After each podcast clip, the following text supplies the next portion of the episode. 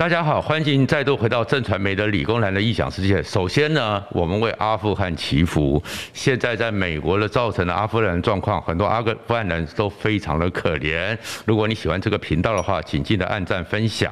为什么会讲到阿富汗呢？其实现在有很多时候呢，有很多人会私下在问说，是席维斯·史特龙现在几岁了？他还有没有机会出来再拍第六滴血？为什么会这样子？因为当年的时候，西贡的那种撤退时的仓皇，在整个打了这么十年的战争之后，战无不胜的美军这么的狼狈。让美国人的自信心和自尊心受到极大的伤害。那现在阿富汗打了二十年，面对的是那种小米加步枪、AK 四十七，面对的是 MQ 九这种超级无人机，结果美军还是这么仓皇。整个阿富汗在短短几天之内局势变天，美国人的自尊心和美国人尊荣感受到很大伤害。所以就跟越战一样，他们可能需要拍第一滴血第六集，重新去就找出一个英雄弥补他们。受创的心灵。那当然，在这个情况之下，其实台湾当然会获益。所以你会看到，是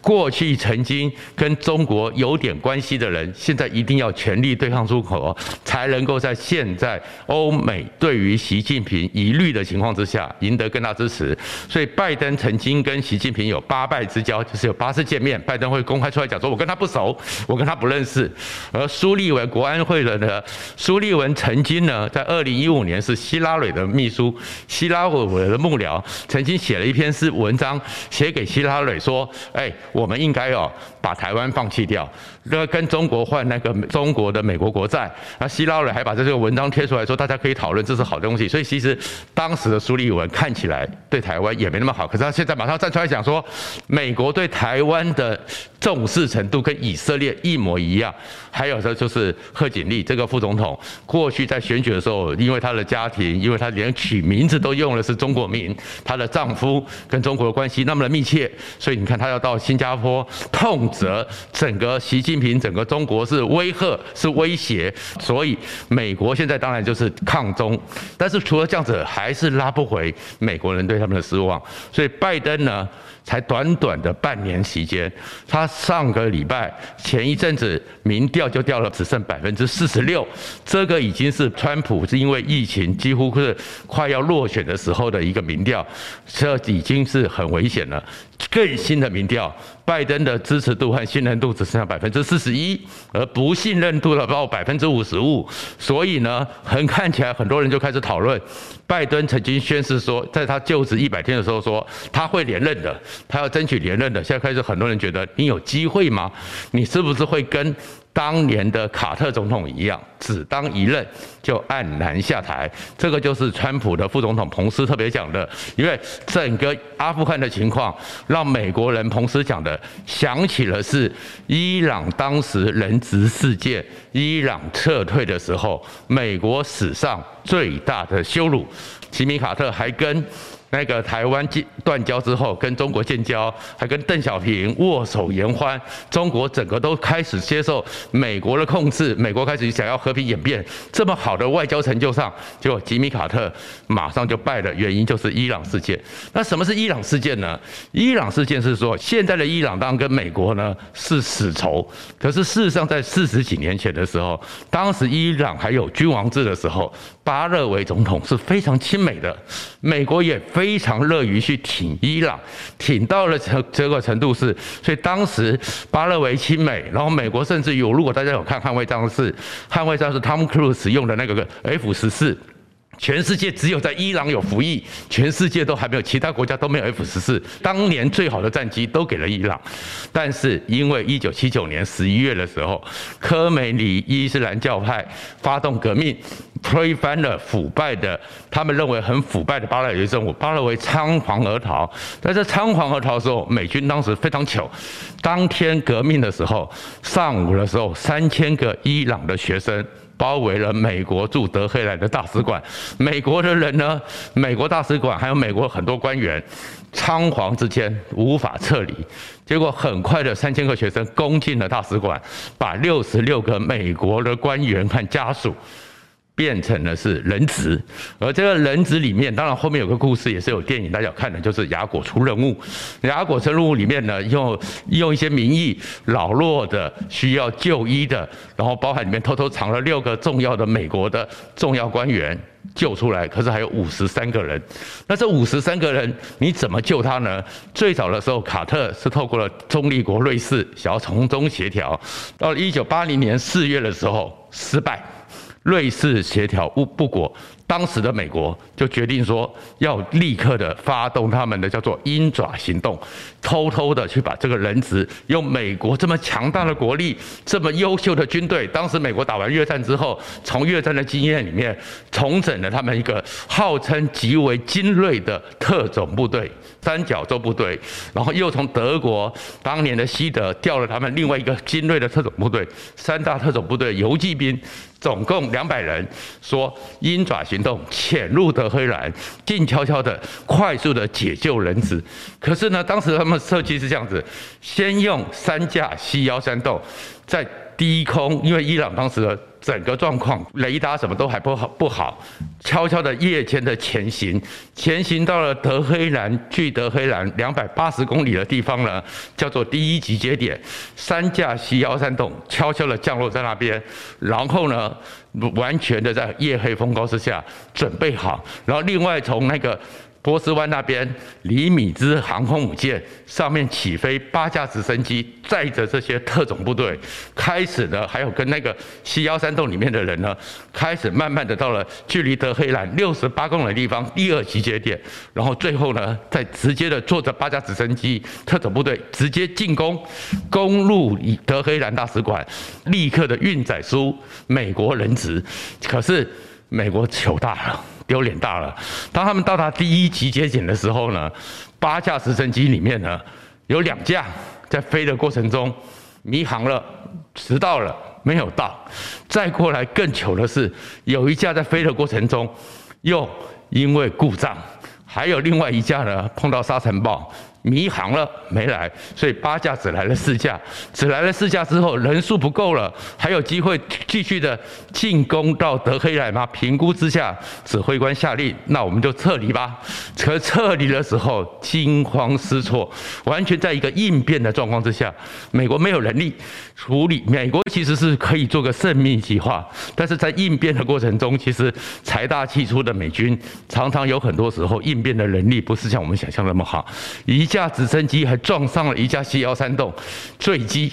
坠机之后还死掉了八个精锐的特种部队，最后美军仓皇而走，那些直升机还有 C 幺三洞都会变成是科美尼拿这样来向全世界炫耀，那美国面子丢大了，丢到了完全的丢脸，所以卡特就完蛋了。卡特在选举的时候，因为这件事情，美国人就觉得我们的美国人怎么可以丢这么大的面子呢？所以。卡特就败了，而更糗的是，雷根总统在一九八一年一一月二十号就职之后的半小时，雷根呢，当选之后跟伊朗谈好，半小时之后，那五十几个美国人质，伊朗把他放出来了，反而成为雷根的成就。所以现在这件事情，从西贡到当年的伊朗，美国人的丢脸，让那个整个拜登很难看，这也让欧盟很生气。为什么很生气呢？因为美国从五月的时候，拜登跟塔利班已经讲了，说我一定会撤，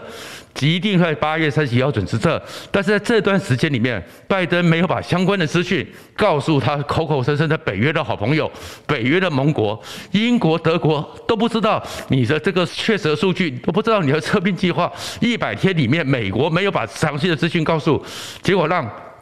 英国和德国很多侨民受困在街道。德国甚至有人呢在赶赴机场的时候受了伤，所以英国和德国非常不爽。非常不爽之下呢，英国还更不爽的是什么？英国有全世界第一支正式成立的特种部队。SAS 有二十个 SAS 精锐的官员、精锐的官兵受困在坦坎大哈的沙漠里面，然后外面都是塔利班，这二十个人怎么办呢？我们外面是千军万马，就英国呢，他们悄悄的用了摩斯密码把资讯传出来之后，英国就展现出他们的整个应变和救难的情况。SAS 是全世界特种部队、欧美特种部队的始祖，果然就不一样。夜间的时候，悄悄的一下西幺三洞低飞，雷达静默，声音静默。悄悄的就降到了他们在受困的沙漠，人接走之后，我又悄悄的出来，直到到达了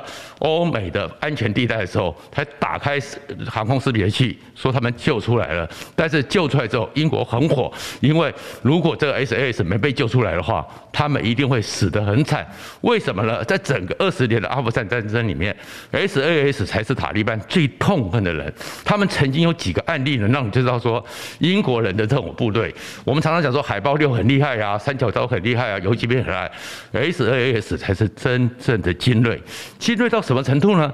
当时的时候，在二零一八年的时候，英国的一个 SAS 的军官带着一些军人，坐着装甲车，正在他们的那个区域里面巡弋。巡弋的时候呢，远远的看到在两公里多外有一个塔利班的将领。跟塔利班的人正在那边，因为隔了两公里多，其实狙击枪也打不到，什么也没办法，所以那个将领正在训勉他那些塔利班的将士要为真主牺牲，要为阿富汗而战。他站在那个山谷里面，站着在讲话，旁边坐着一堆塔利班的人听他训话，足足讲了二十分钟。可是每欧美要抓这个将领，抓这个塔利班领袖很久了，现在机会来了，我怎么能够错过呢？可是距离二十几公里，我只要部队出不动，他就逃了。我的人数也不够，搞不好会被他下面的塔利班的士兵给吃掉。这个时候狙击枪也打不到。那个将领厉害的是，装甲车上有一个已经四十几年的五零机枪，五零机枪火力强大，当然可以射程比较远，可是不够精准。但是他能很容易的去算。空气、重力、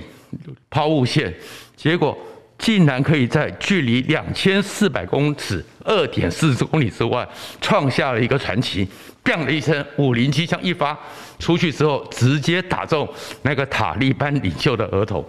所以英国这个这个 S S 是很强的。二零一四年的时候。整个 S S 面对一堆塔利班的人，塔利班的他们那时候会有像这样这样背心炸弹。我们知道说整个恐怖分子里面装了炸弹，就五六个人，六个人呢看到英国就一个人带着背心炸弹往前冲锋，要叫做攻破阵地。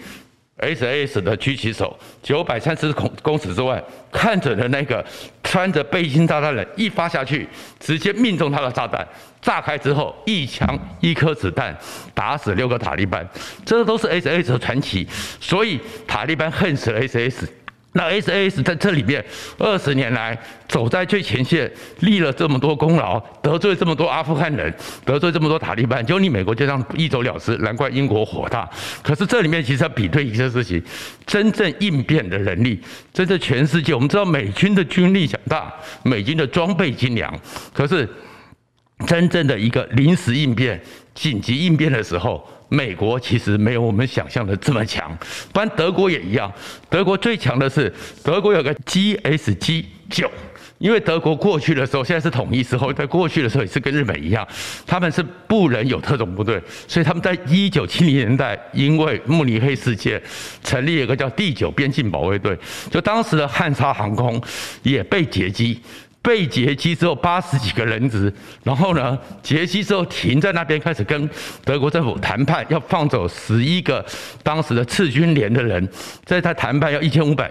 万美金，在边谈判谈判讨论的时候，德国就决定说，不能被恐怖分子挟持，要救出人质，击毙恐怖分子。当时汉莎航空的机长。很灵敏，他们在悄悄的时候，他就抽雪茄丢了四个雪茄烟头从窗口丢出来，所以他们就知道四个恐怖分子。而四个恐怖分子到底他们在哪个位置呢？在什么样一个状况之下呢？GSG 九的特种部队大概二十几个人，大概就去从那个波音七三七里面哪些状况是会控制的，所以他们判了几个这四个恐怖分子最可能在的位置，然后。最后决定要攻坚，而攻坚的时候就在夜黑风高的时候，穿着全身黑衣，连那些楼梯什么都涂黑，看不到之下，悄悄靠近，悄悄靠近之后，一声令下，破门破窗冲进去，结果一百零七秒。解决四个恐怖分子，完成了全世界惊惊艳的一个救援。这个情况是说明了什么？就是说，其实德国他们在应变的时候，出了这个状况的时候，他们的军队精良而且精准，所以他们也很火大。你美国如果跟我们讨论一下，我们也不会陷入今天这个困境。那当然，全世界更精良、更紧急应变的部队就是以色列了。以色列最有名的就是恩德比机场，乌干达的恩比尔江，当时他们的飞机。那么多人被劫持之后，结果那个飞机又飞了，飞到了乌干达恩德比机场，而且呢，距离以色列四千公里，距离以色列四千公里之后，在一个废旧机场的塔台里面，把他们通通关在一楼、二楼。就以色列呢，渗透进去，吸收了一些里面的清洁工，把里面的地理位置。全部弄清楚之后，四架 C 幺三洞在夜间的时候，从地中海那边一路的雷达静默，完全的关掉灯光，一架接着一架，低空三十公尺，因为那边有利比亚，有很多地方对以色列是不友善的。到达之后，四架飞机。重降落之后，一打开那个舱门，几架黑头车，因为他们大官都喜欢这样说，让那个整个机场的守卫还来不及反应的时候，直接冲进去救出了所有人质。那也是以色列应变非常传奇的一个故事。那这一比较是什么？其实美国出了状况，就是我们常常讲美军很强大，但是美军其实有个状况，就是美军呢，从艾森豪在二战的时候建立了传统，很好的计划，很好的运作。很精良的武器，这些状况通通准备好之后，然后呢，一举反攻，因为财大气粗，因为资源丰富，因为弹药充足。火力强大，可是真正碰到应变的时候，碰到紧急状态的时候，反而美国常常会临时的应变能力太差了，差到就像现在一样。所以我们预计他们应该可以守十八个月，谁知道十一天全部沦陷。到了十九号的时候，白宫官员还自己跟媒体承认，他们当天好不容易抢救了三千个人，可是三千个里面只有三百五十个是美国公民，其他人是怎么穿过这检验查核，怎么上了他们的？西妖怪怎么上了飞机？他们也搞不清楚。这个就是美国。那为什么提这件事情？就是我们常常是说，确实美国很强大，但是有很多状况，美军也有不足之处。而这个不足之处跟我们台湾的军队的训练很有关系。很多人就说台湾的军队到底能不能打仗？其实最了解美国财大气粗，用资源打仗，但是不见得适合美国国家的蒋介石，反而很早看到这件事情。当蒋介石撤来台湾之后。美元来了，美军顾问团也来了。可是蒋介石其实就觉得美军那种财大气粗的打法，美军那种火力旺盛打法，不是这些小国，因为你是世界第一强国，是第一有钱国。蒋介石我们知道有名的故事就是白团，蒋介石就找了日本人，从冈村宁次下面介绍人，然后呢悄悄成立一个日本的军事顾问团，由白团呢来协助蒋介石训练。真正应变，除了靠美军那种火力强大的打法之外，日本人是怎么打的？而白团对我们最大的贡献，就是到了金马前线。所以，我们金马前线的巩固下来，金马前线的碉堡化，金马前线的坑道化，都是白团的建议。所以，最后八二三炮战的时候，为什么发了四万多发炮弹？几乎每一平方公尺上面都有好几颗炮弹炸了金门，守下来是因为白团的贡献。而蒋介石还不信任。蒋介石还是觉得另外一个厉害的就是德国，所以我们台湾还有一个很特殊的基因，我们的军队的基因叫做明德计划。蒋介石觉得美军不够，美军那种打大规模战争当然要学习，当然美军的武器当然要取得，但是真正的战法光靠美军那样的打法是不够的，所以蒋介石后来悄悄的，因为他的儿子蒋纬国是送去。